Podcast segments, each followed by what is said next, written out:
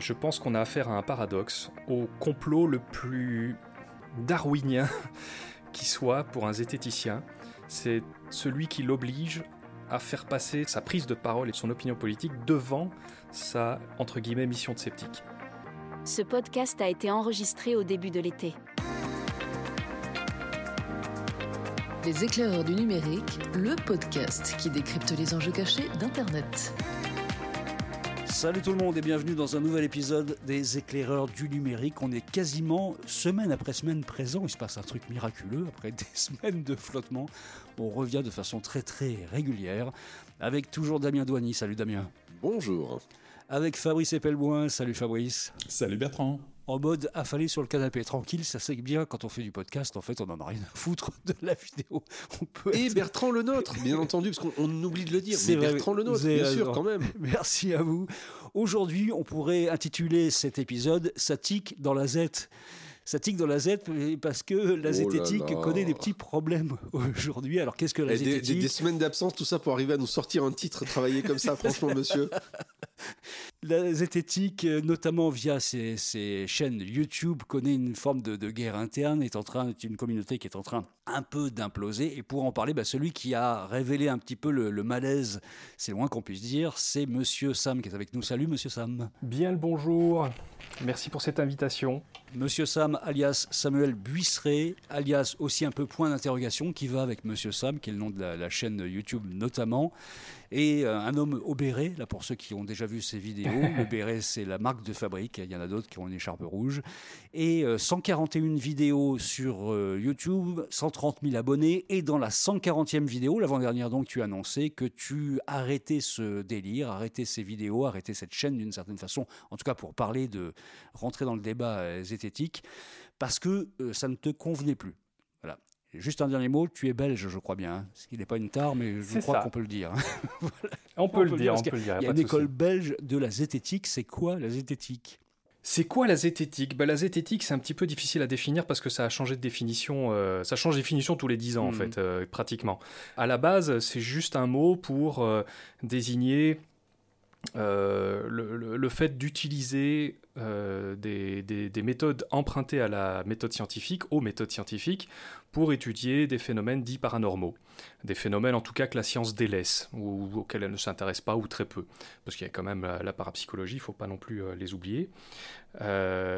et ensuite, avec le temps, c'est devenu, surtout avec l'essor des, des youtubeurs zététiques en 2015, plus ou moins, c'est devenu une discipline qui s'intéressait à, expliquer les problèmes des pseudosciences. Euh, pourquoi une science pouvait être qualifiée de pseudoscience, quelle était la limite entre science et pseudoscience, etc. Euh, ça a beaucoup participé au déremboursement de l'homéopathie. Euh, on m'a annoncé que mes vidéos étaient, entre autres, hein, avec celles des collègues, à la base de, ces initiatives, par exemple. et puis, chemin faisant, ça s'est plus intéressé à, une certaine, euh, à certains courants de la sociologie. Et actuellement, c'est très embrigadé là-dedans, avec un, une forte politisation, en fait, euh, avec des gens qui se demandent réellement euh, si on est zététique, quelle est l'opinion politique idéale à avoir, en fait. En gros, hein, je, je grossis les traits pour préciser, zététikos, c'est bien ça, hein, ça veut dire qui aime chercher en grec, ça c'est l'origine même du truc. Le terme existe depuis le XVIe siècle, globalement on n'a pas la source exacte, mais enfin c'est à peu près l'histoire.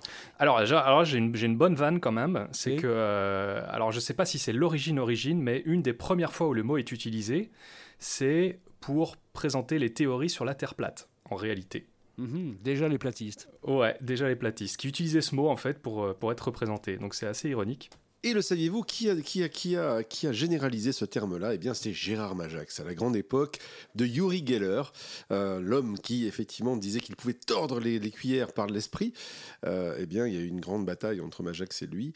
Euh, Gérard Majax, pour ceux qui ne le connaissent pas, hein, parmi ceux qui nous écoutent, hein, vous avez qu'à vous référer à un des discours d'Emmanuel Macron qui en avait parlé.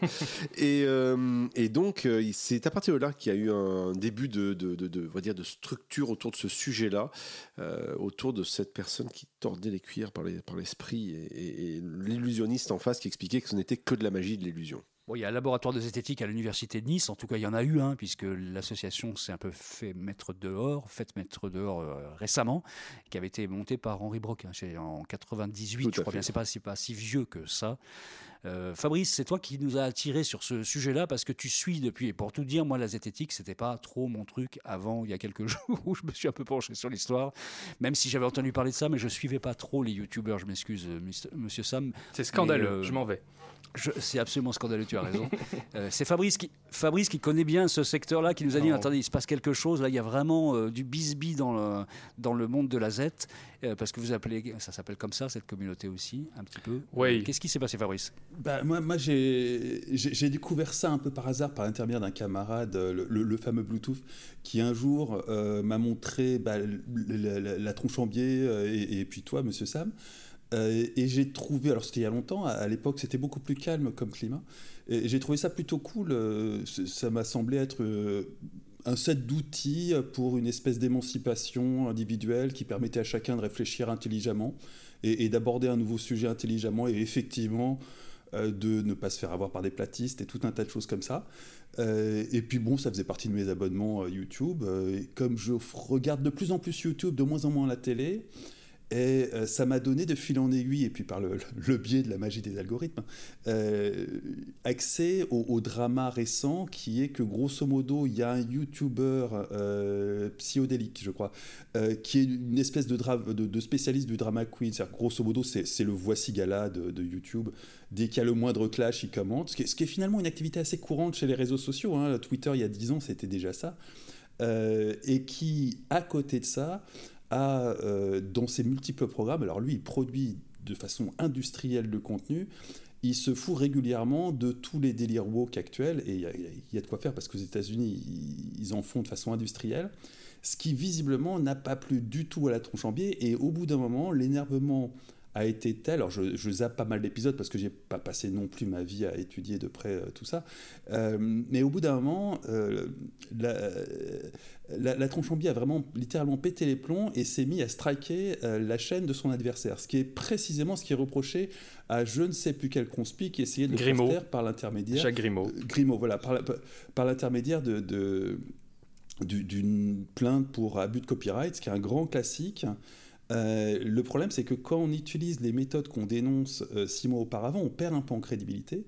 Alors j'ai découvert par la même occasion qu'Astronogeek faisait partie de la zététique. Je ne le connaissais pas du tout sous cet angle-là, je le connaissais à travers bah, l'astronomie. Euh, j'ai également découvert qu'il était fasciste. Euh, ça m'a vachement surpris.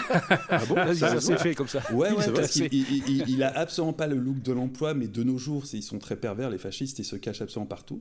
Euh, j'ai même découvert qu'il avait ouvert une chaîne de fascistes, que j'ai été voir, bien sûr, euh, qui est vachement bien foutue. Alors pour le coup, c'est. parce qu'il y, y, a tout un côté didactique dans, dans, sa branche du fascisme, qui est pour. Le fascisme pour les nuls. Voilà, qui, qui, est grosso modo les tireurs sportifs. Hein. Et, et, et, dans le tir sportif, il y a tout un tas de choses, notamment l'équivalent du permis de conduire, qui est assez rébarbatif, mais que tu as intérêt à bien connaître, sinon si tu refais un refus de priorité à droite à 130 km/h, bah, tu meurs. Et c'est la même chose avec les armes à feu. Euh, et, donc il y a une espèce de, truc que je fais systématiquement quand je tombe sur ce genre de chaîne, c'est aller voir leur contenu pédagogique, euh, qui s'adresse aux tout venants qui débutent dans la matière, et voir comment ils arrivent à faire œuvre de pédagogie, parce qu'après tout je suis prof. Euh, et là pour le coup, Astronogeek vraiment sans couder au-dessus des autres. Donc j'ai bien aimé sa chaîne de fasciste.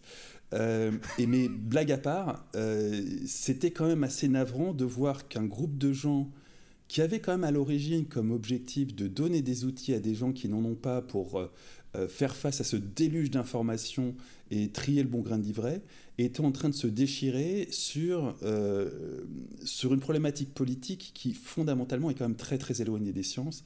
je crois que Sam, tu, parlais des sciences molles.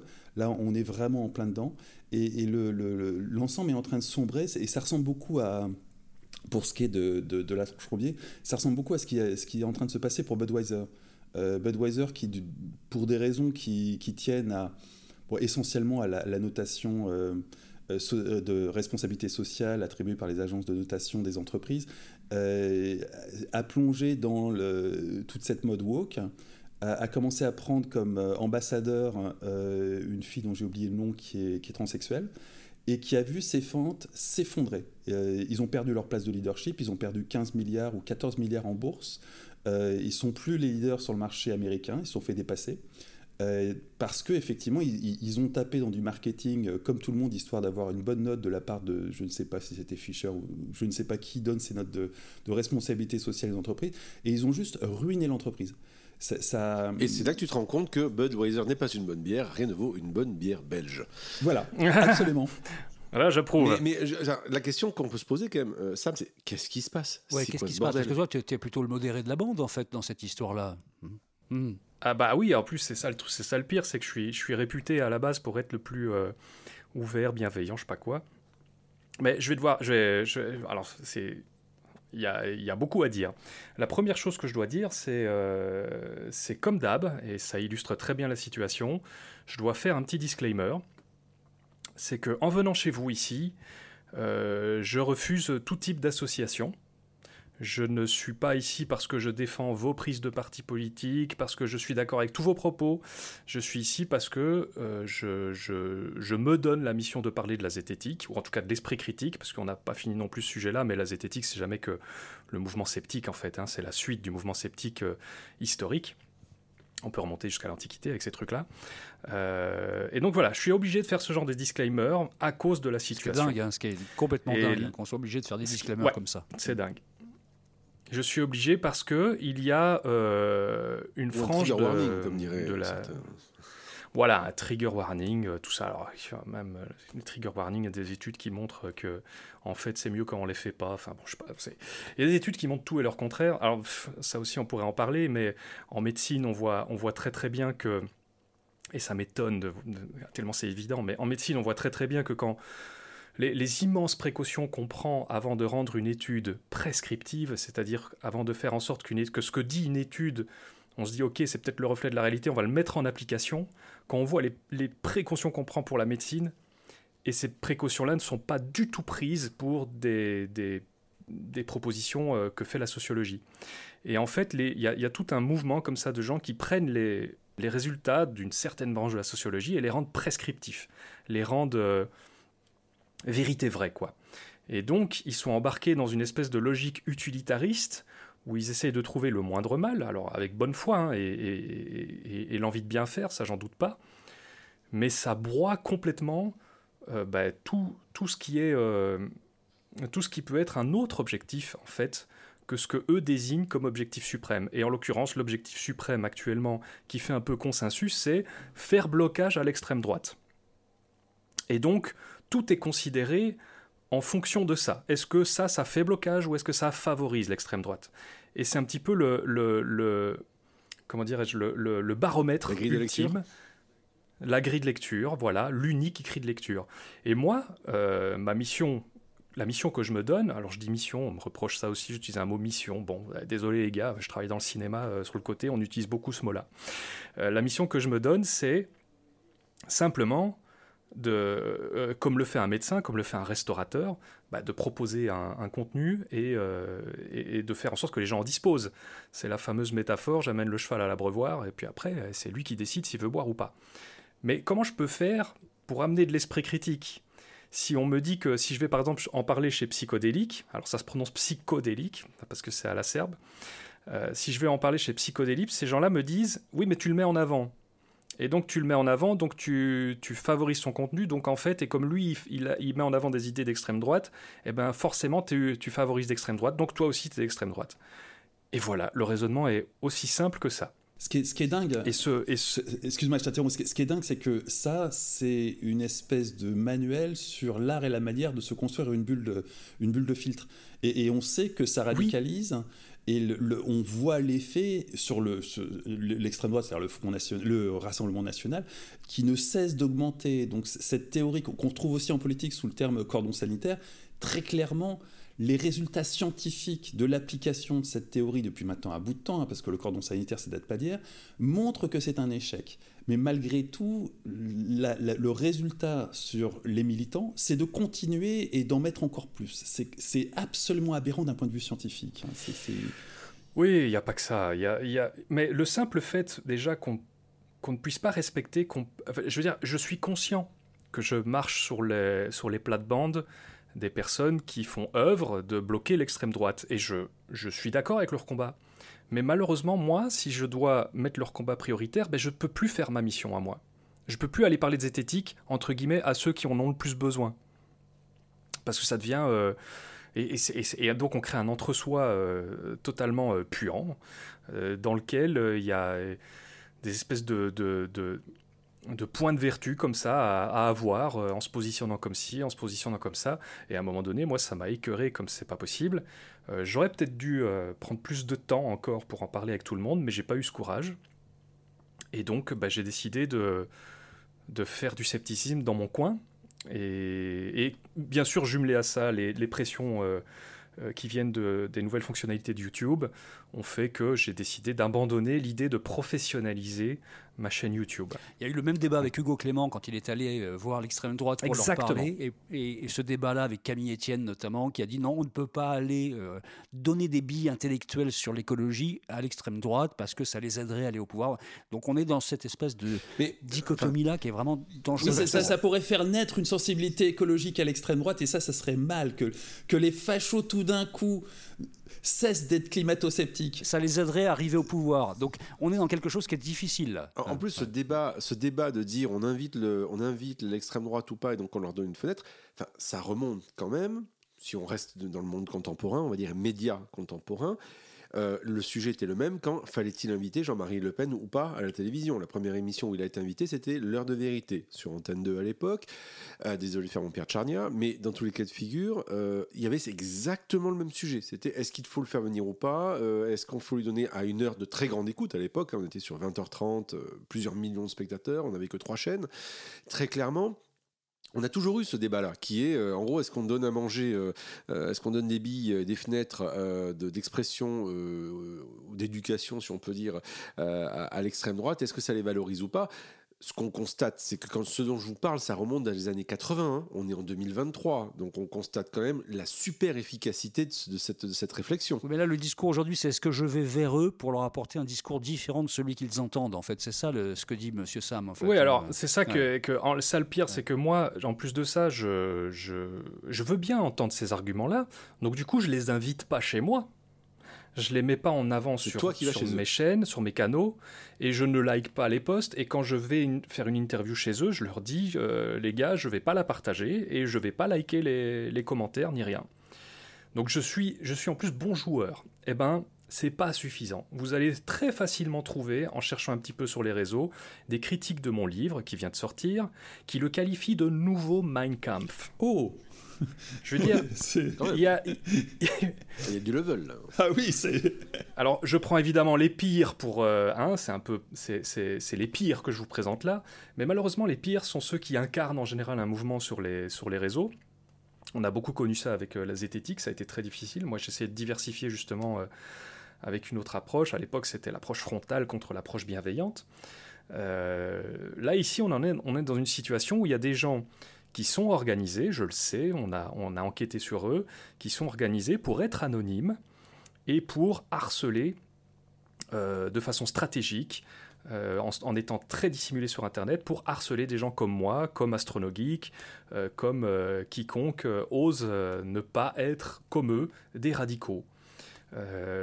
c'est des méthodes inadmissibles. Et, moi, je trouve que la zététique et le scepticisme son ennemi principal, c'est le radicalisme, c'est le manque de nuances, c'est les, pensées fermées, dogmatiques. Et je ne comprends pas comment on n'a on on pas pu je comprends pas comment mon discours résonne pas un tout petit peu plus dans la tête de mes entre guillemets anciens collègues. On va faire deux secondes de pub. Arrêtez de croire n'importe quoi. C'est le nom du livre que tu viens de, publier. oui. Hein, allons-y gaiement. Et il y a une baseline qui dit démontons tous les dogmes. J'ai plus le terme exact, y compris les dogmes zététiques. En fait, il s'agit aussi de, nettoyer à l'intérieur de ta propre écurie parce qu'il y a quelque chose qui, qui ne fonctionne plus là-dedans. Est-ce que ça veut dire que d'une certaine façon, aujourd'hui, on est dans un système qui marche avec la zététique, mais avec tous les secteurs de pensée finalement, où chacun arrive sur les réseaux sociaux et dans le débat public avec son identité en bandoulière. Il choisit son identité. Elle peut être politique, elle peut être sexuelle, elle peut être de genre, ce qu'on veut, de couleur de peau, d'autres choses. Est-ce que finalement on n'est pas dans ce système-là où finalement il faut avant tout afficher euh, son identité avant de parler Ce qui est l'histoire de Dis d'où tu parles, qui était euh, à la mode il y a 20 ans, mais c'était pas dans ce délire-là. C'était. Euh, mais ça, c'est le phénomène gourou. C'est toujours cette tendance qu'on a à vouloir trouver la personne qui aura toujours raison et avec laquelle on va toujours s'identifier moi je, passe mon temps à essayer de casser ça, même envers moi-même. On a cette tendance, on veut, trouver des penseurs auxquels ça... Mais, enfin, moi aussi, euh, je, suis, très fan euh, d'Étienne Klein, par exemple, ou, Gérald Bronner, ce sont deux personnes, j'adore ce qu'ils disent quand, ils passent à la télé, je dis waouh, c'est des maîtres pour ça, mais il faut redescendre sur Terre et réussir à critiquer tout ça. Et, donc, quand on va sur Internet, il faut aussi réussir à, à se dire, bon, ben, sur tel sujet, je suis pas compétent. Moi, ma place, elle s'arrête au scepticisme, point. Il y a un groupe qui, a été créé en 2020 qui s'appelle euh, le groupe Zététique Scepticisme et Féminisme, qui est un groupe non mixte en fait. Et on arrive à ah des réunions aujourd'hui de zététiciens qui font des réunions où sont interdits euh, les hommes, euh, où sont interdits certaines femmes peut-être. Enfin voilà. Et on arrive à une fermeture totale, alors qu'au départ, c'est un courant de pensée qui prône l'échange pour arriver à une forme de, de vérité, entre guillemets. Le mot est pas beau, mais enfin, en tout cas. Oui, se rapprocher le plus possible, en tout cas. Essayer d'optimiser notre rapport au réel, bien sûr.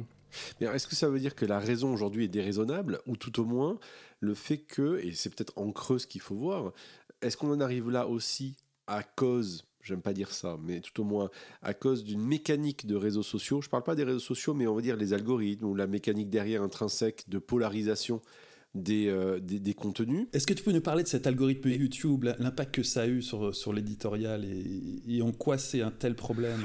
Je peux faire un détour sur l'algorithme. Je, je, vais juste finir sur le, le sujet euh, qui était abordé là pour vite euh, placer ma petite bille à moi. je pense qu'on a affaire à un paradoxe et au complot le plus darwinien qui soit pour, pour un zététicien. C'est celui qui l'oblige à faire passer son, opinion politique devant, enfin sa, prise de parole et, son, opinion politique devant sa, entre guillemets, mission de sceptique. Je pense que ces deux trucs-là sont pas compatibles et que euh, à partir du moment où on, où on, se dit qu'on doit incarner son, son, parti pris politique, en fait, ça part d'un malentendu très con. Enfin, désolé de le dire comme ça, mais il y avait effectivement à un moment donné des vidéos qui étaient très pertinentes et qui disaient ben non, on ne peut pas avoir un contenu dépolitisé, c'est pas possible. On ne peut pas avoir un contenu apolitique. Ok, on l'a entendu. Donc c'est bien aussi de dire dans nos vidéos euh, attention les gars, euh, warning, moi je suis plutôt j'ai des idées plutôt à gauche. Très bien, on l'a fait.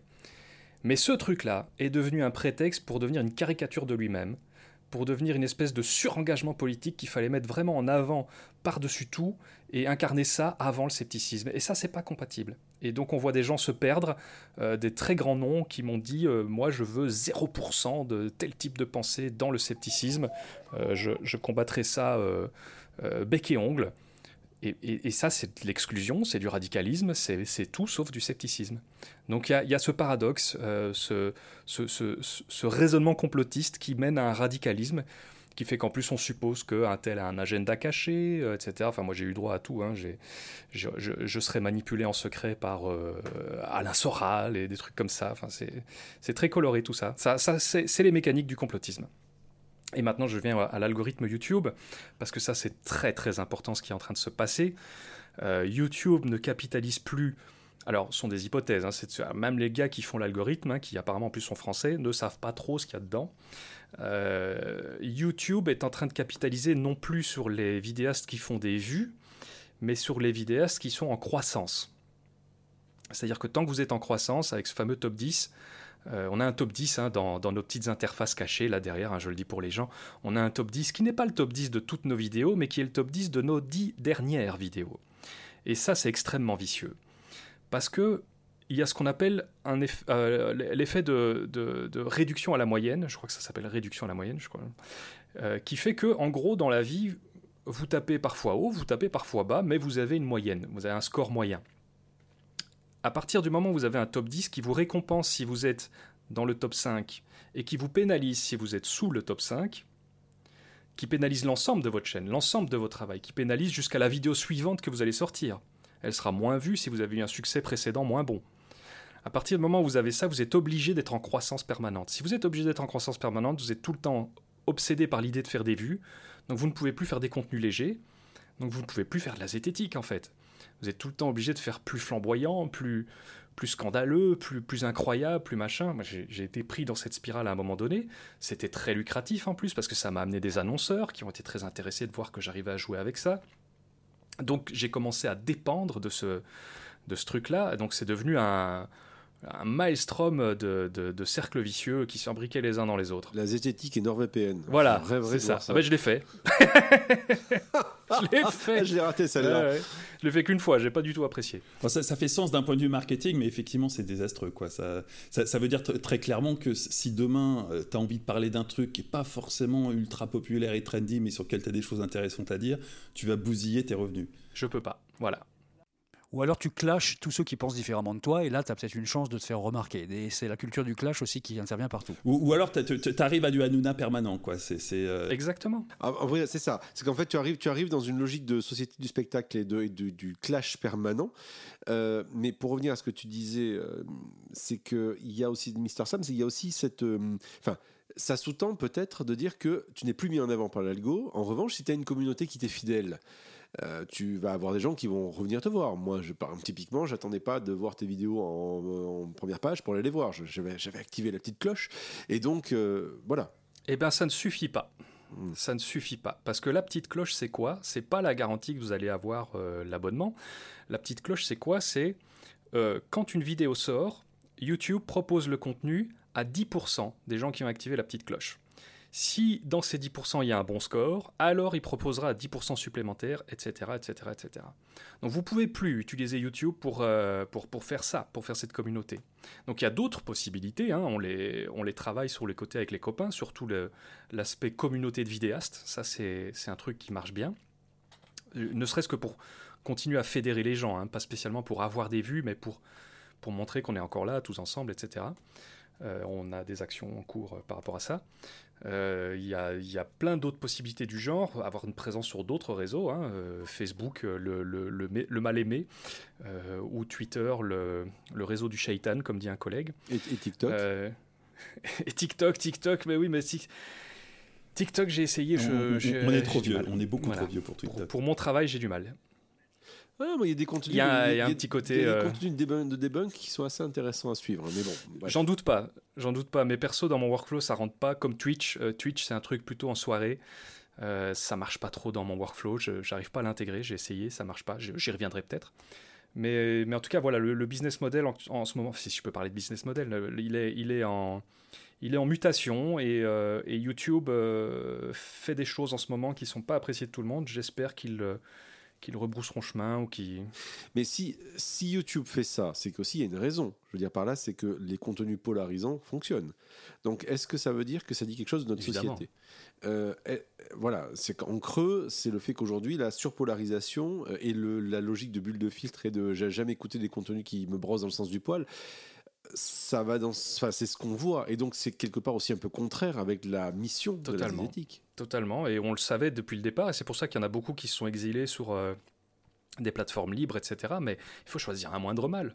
Moi, quand j'ai accepté la mission NordVPN, euh, je me disais, bah, dans ma vidéo, euh, je vais spécialement mettre plein de messages qui aident à, ne pas se faire avoir par des pubs et des petits trucs subtils comme ça. Et on se dit, allez, je fais ma balance du moindre mal.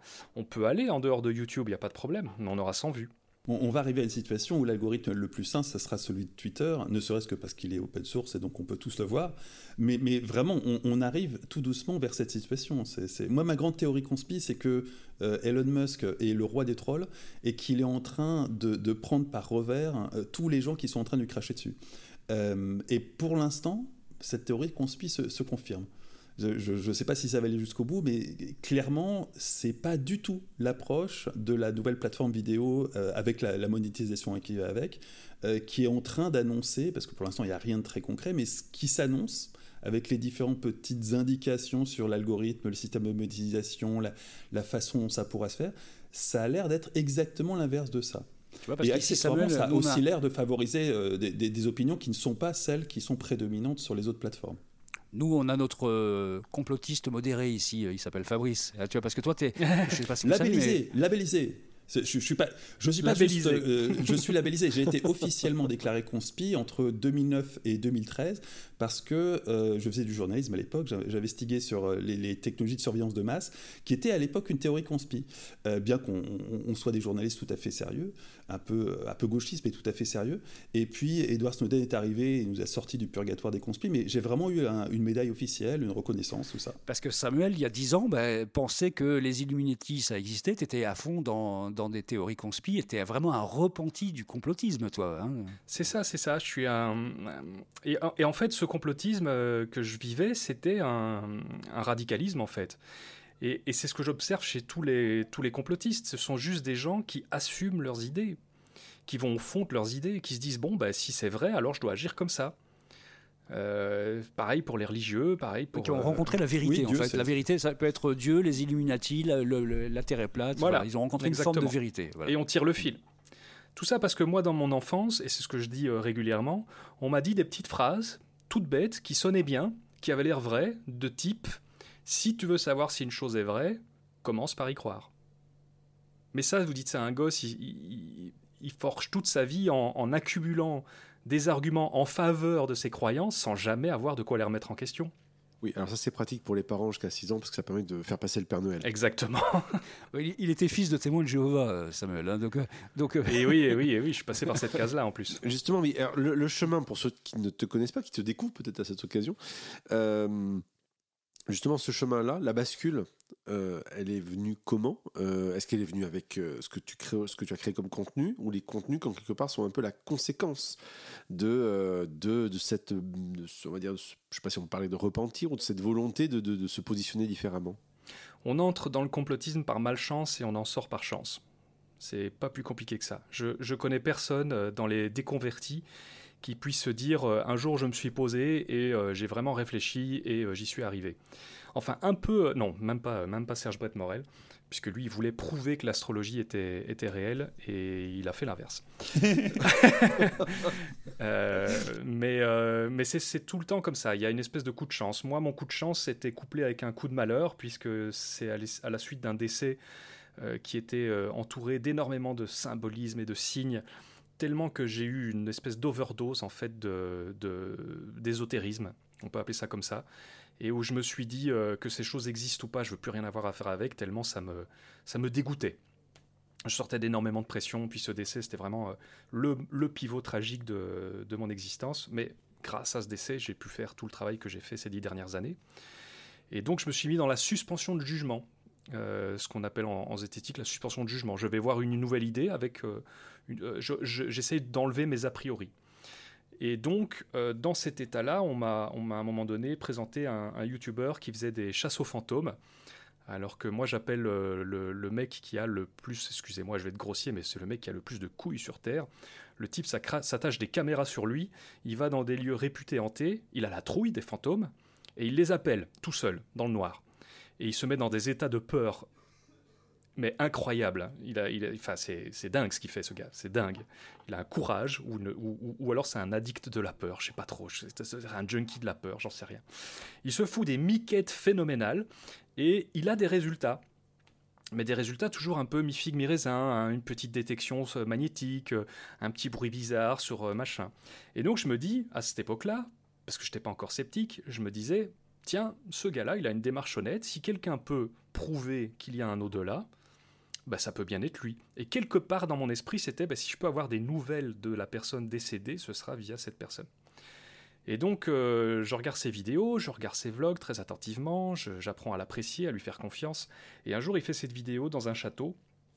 Et il y a un- une caisse à outils qui est au rez-de-chaussée, posée sur une table, et une caméra qui le filme, qui filme cette caisse à outils dans une pièce vide, dans le noir, hein, en, en, en- en- blacklight, là, en, infrarouge. Oui, En infrarouge. Et euh, lui, il est euh, depuis deux heures à l'étage en train d'appeler les fantômes, euh, en train de se faire peur comme pas possible. Mais allez le voir, hein, c'est incroyable ce qu'il fait ce gars. hein. C'est Gus DX, je précise. Voilà, précise, ouais. Et c'est c'est soirée géniale, hein, Paranormal Activity, machin truc. Et euh, à un moment donné, la caisse à outils pivote sur elle-même et elle tombe. Paf Phénomène télékinésique, je saute de ma chaise, je me dis ça y est, il l'a, ça y est, il a capté la preuve. Mais j'ai encore le petit coup amer de la dernière fois que tout ça m'a dégoûté. Et je me souviens avoir lutté, mais vraiment, hein, lutté en, en moi-même. Je me dis, mais vérifie, télécharge au moins le film et vérifie les séquences. Tu as des petites compétences euh, en trucage, euh, pousse les Image par contrastes, image, euh, voilà. regarde s'il n'y a pas quelque chose. Voilà, fais quelque chose, au moins essaye. Et je me rappelle de la lutte que c'était. Mais quelqu'un l'a déjà fait, mais si, mais il y a eu tellement de vues, s'il y avait quelque chose, ça se saurait. Et non, j'ai décidé de dépasser ce truc-là. J'ai vérifié, j'ai téléchargé, j'ai mis quatre images de, de, de ce- de ces shots-là euh, présents à quatre endroits différents dans le film. Je les ai fait défiler successivement très rapidement, et en faisant ça, en voyant une, on on voyait une variation de la luminosité pile à l'endroit de la caisse en forme de rectangle parfait. Donc, il y a quelque chose au niveau du montage à cet endroit-là. Je fais une vidéo là-dessus en me disant euh, je vais faire un petit buzz, ça va être sympa. Euh, et aussi parce que bah, ça m'importait que Gus soit pas un falsificateur, vu que moi j'étais impliqué émotionnellement là-dedans.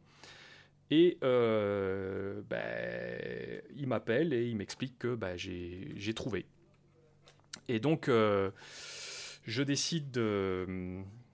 c'est ça qui est très drôle, c'est que j'ai décidé de protéger son secret à ce moment-là, parce que lui, c'était ses revenus qui étaient en jeu pour sa famille, etc.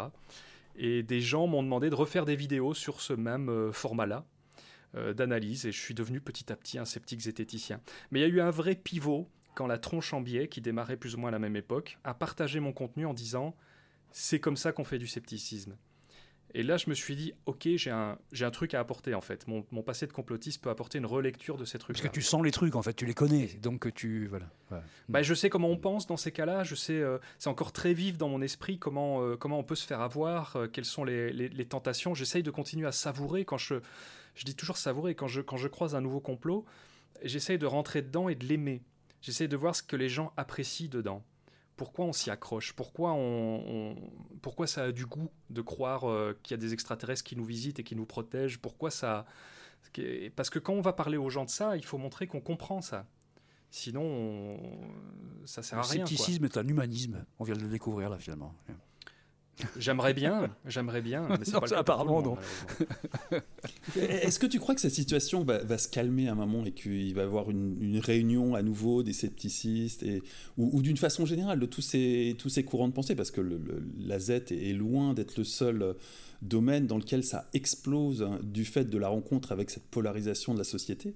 Et- Est-ce que tu crois qu'on va arriver à aller euh, au-delà de ça et que certains de ces courants, en tout cas, arriveront à se réunifier en se disant que oui, quand même, la, science 2 et 2 font 4, c'est quand même supérieur à je suis de gauche ou je suis de droite. hein.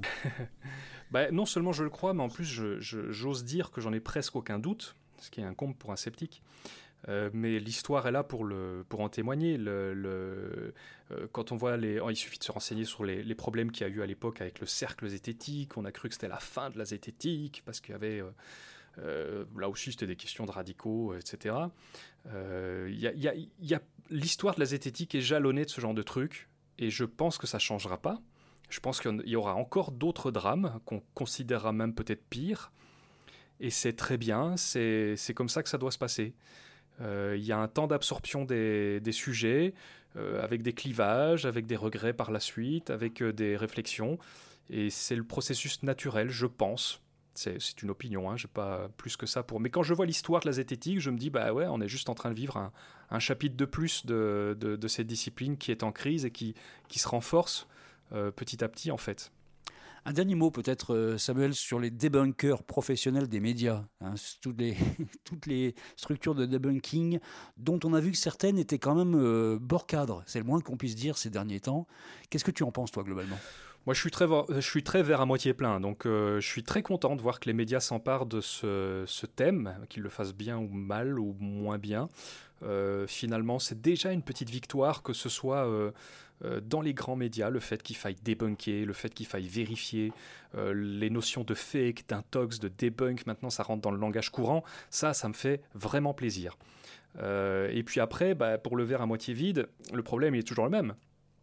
Euh, qui est la police de la police Who watch the watchmen Qui débunk les débunkers euh, c'est sans fin ces trucs-là. Alors en ce moment, c'est une commission d'enquête euh, au Sénat. Ah ça c'est pas mal. C'est assez drôle à observer. D'ailleurs, euh, à, l'instant où on enregistre cette, cette, émission, parce que c'est pas du direct, hein, il y a Mohamed Sifawi qui passe au Sénat. Donc ça, ça, risque d'être très très drôle en matière de debunking. On, atteint le sublime.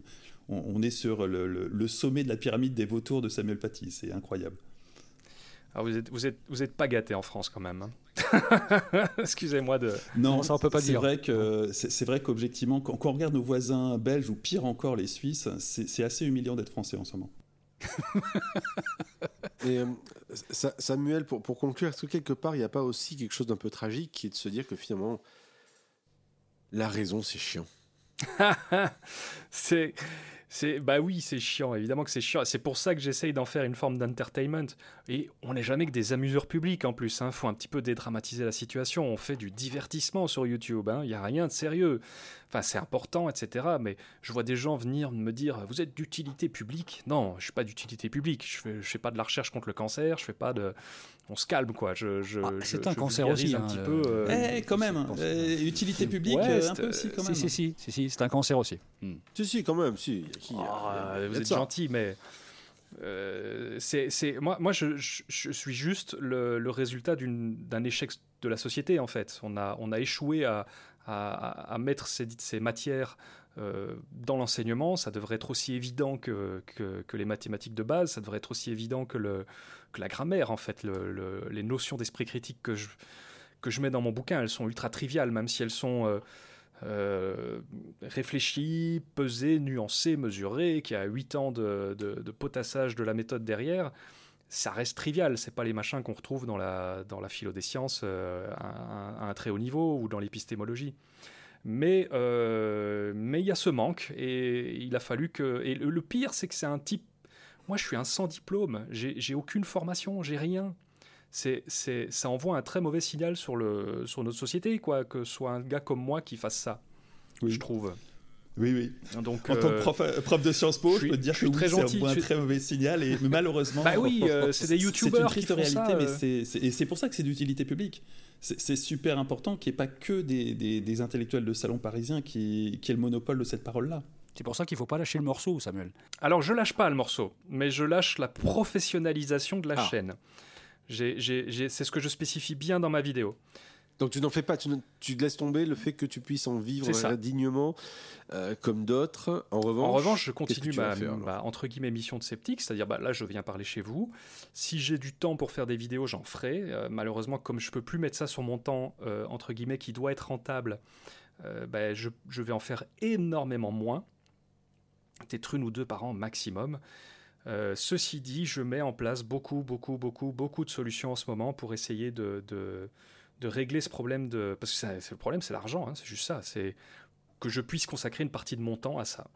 Donc je suis en train d'essayer de résoudre ça par d'autres moyens, totalement détournés, pour, pour me simplifier la vie, pour me dégager du temps et, et avoir moins de soucis financiers par rapport à ça. Et alors je pourrais peut-être faire un retour euh, plus plus, euh, plus libre et pas dépendant des annonceurs et des vues. Comme la Tronchambier. La Tronchambier, ils sont sous le format associatif. Mais moi, je peux pas être sous le format associatif. Je, je, veux pas qu'il y, ait des gens qui soient déçus de ma parole ou qui me mettent une pression parce que pas, je les représente mal ou je sais pas quoi. Bon, ben, inventez-nous un modèle qui permette de se débarrasser en fait de ce système véreux là qui est en train de se mettre en place sur les plateformes comme YouTube, par exemple. Hein, Une solution pour concurrencer YouTube. Ok, dans, dans 10 minutes j'arrive. Alors ça s'appelle Dailymotion. Alors c'est qui se relance d'ailleurs Dailymotion et ils cherchent des créateurs. Ils n'ont pas d'argent. Non mais, reste à eux parce qu'en en, mode je m'accroche. Euh, pas mal. Hein.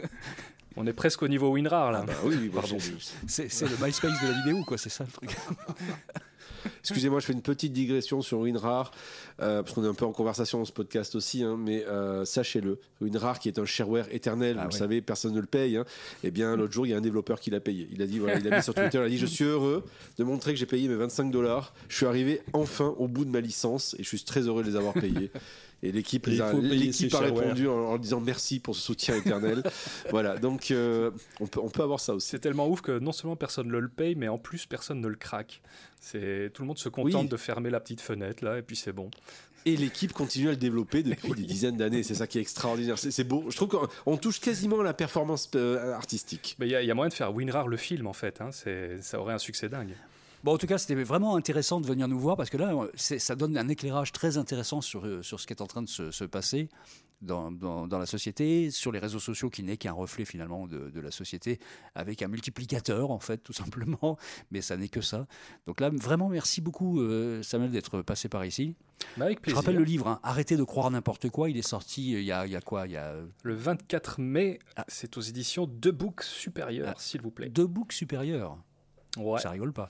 Le, le, sans diplôme a écrit un livre chez De Books Supérieurs. Je vous avoue, je suis assez content de ça. Ouais. Ben, en tout cas, euh, voilà. Allez voir ce bouquin-là. J'espère qu'il va circuler, y compris dans les sphères où normalement on ne doit pas aller faire circuler ce genre d'informations. C'est-à-dire tous les extrêmes. Ça serait le but du jeu que ces gens-là se frottent un tout petit peu à une façon de, de penser, de penser euh, différemment de penser un peu contre soi aussi de temps en temps. Hein. On n'a pas prononcé ça, mais voilà, penser contre soi. À chaque fois que je parle de ça autour de moi, on me regarde avec des yeux exorbités.